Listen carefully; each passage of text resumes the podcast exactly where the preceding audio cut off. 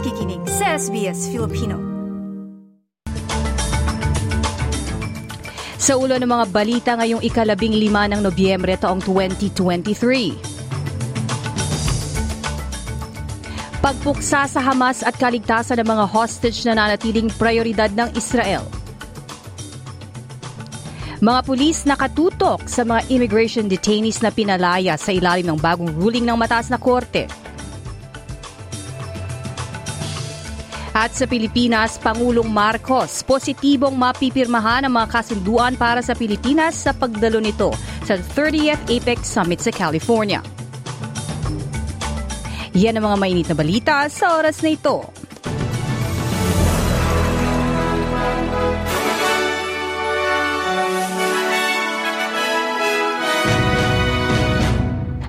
Sa detalye ng mga balita, sinabi ni punong ministro Benjamin Netanyahu na ang pagtalo sa Hamas at pagsigurado sa kaligtasan at mabaibalik ang mga hostage ang nananatiling prioridad ng Israel sa ngayon. May mga pag-aalala pa rin sa mga rehiyon at pangmundong komunidad tungkol sa potensyal na mga digmaan sa pagitan ng Hezbollah at puwersa ng Israel sa border ng Lebanon. Sa pahayag ng punong ministro ng Israel, sinabi niya na nahanda ang depensa ng North sakaling may mga gera na mangyayari. Our goal is, first of all, a complete victory over Hamas in the south and the return of our hostages. Second, of course, is to ensure that after the war, Hamas does not return. Something similar to Hamas does not return. We will ensure that as well. Third, and no less important, is to take care of the northern sector. In the northern sector at the moment, there are heavy exchanges of strikes. We are striking Hezbollah, but my instruction to the IDF is to prepare for any scenario. I do not recommend Hezbollah trying the state of Israel. That would be the mistake of their lives. Sa ibang ulat naman, inilunsad ng mga pulis ang operasyon kasunod ng desisyon at court ruling ng mataas na korte na palayain ang mga nasa indefinite immigration detention. Ayon sa pamalaan, tinututukan ng mga otoridad ang kinaroroonan ng mga napalayang detainees na kilala bilang mga nakasuhang kriminal, kabilang ang mga pumatay at mga may kasong sexual.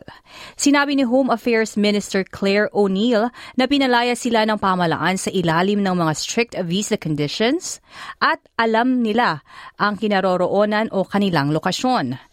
Ayon kay Minister for Aged Care and Sport Annika Wells sa panayam sa Channel 9, walang magawa ang pamalaan kundi palayain ang mga detainees sa komunidad. At the end of the day, this is the separation of powers, and their separation of powers is there for different jurisdictions to keep checks on each other. And whilst we argued forcibly against this decision by the High Court, and some of the details that you're talking about formed part of our submissions as to why these people should not be released, we have to abide by the decision.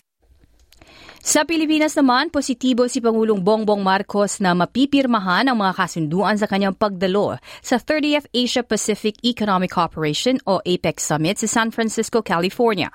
Sinabi ito ni BBM sa kanyang pre-departure speech sa Villamore Air Base bago lumipad patungo sa Estados Unidos.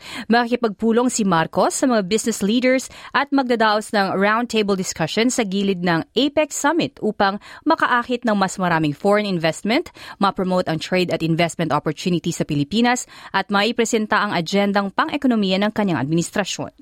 Dadalo siya sa 30th APEC Leaders Meeting simula ika-15 ng Nobyembre hanggang ika-17 at maghahatid ng talumpati sa APEC CEO Summit upang ibahagi ang karanasan ng Pilipinas sa pagsigurado ng mas sustainableng ekonomiya. Kabilang bilang miyembro ng APEC ang 21 bansa kung saan kabilang din ang Australia.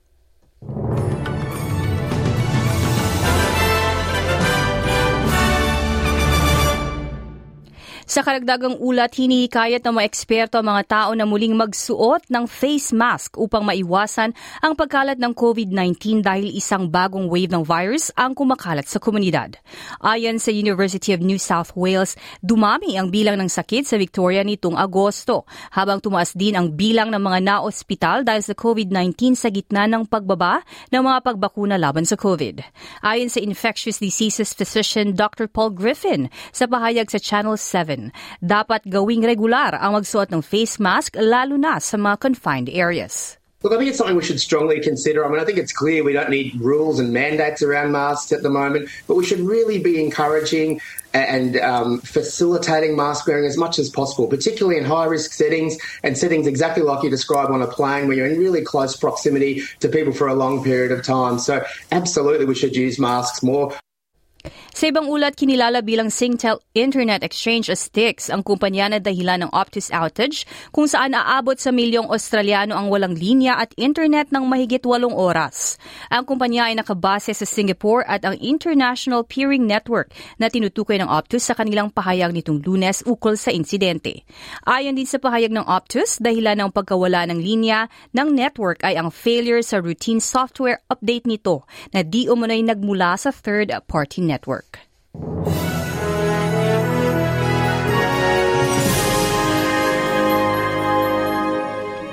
Sa palakasan naman, nakahanda na ang Socceroos na simulan ang kanilang 2026 FIFA World Cup journey. Unang laro ay laban sa Bangladesh na gaganapin sa Amy Park at aarangkada ng alas 8 ng gabi.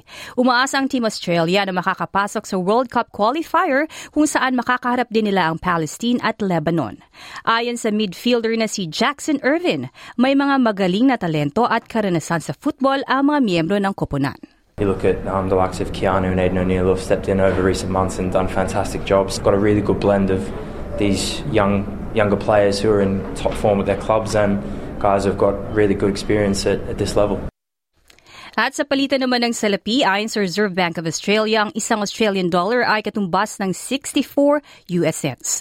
Mula naman sa Bangko Sentral ng Pilipinas, ang isang US dollar ay katumbas ng 56.05 pesos at ang palitan ng Australian dollar ay 35.76 pesos.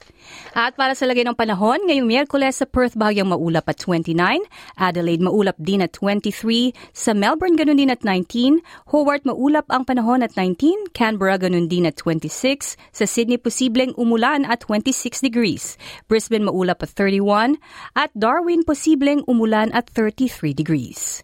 Yan ang mamainit na balita sa oras na ito. Ako si Claudette Centeno.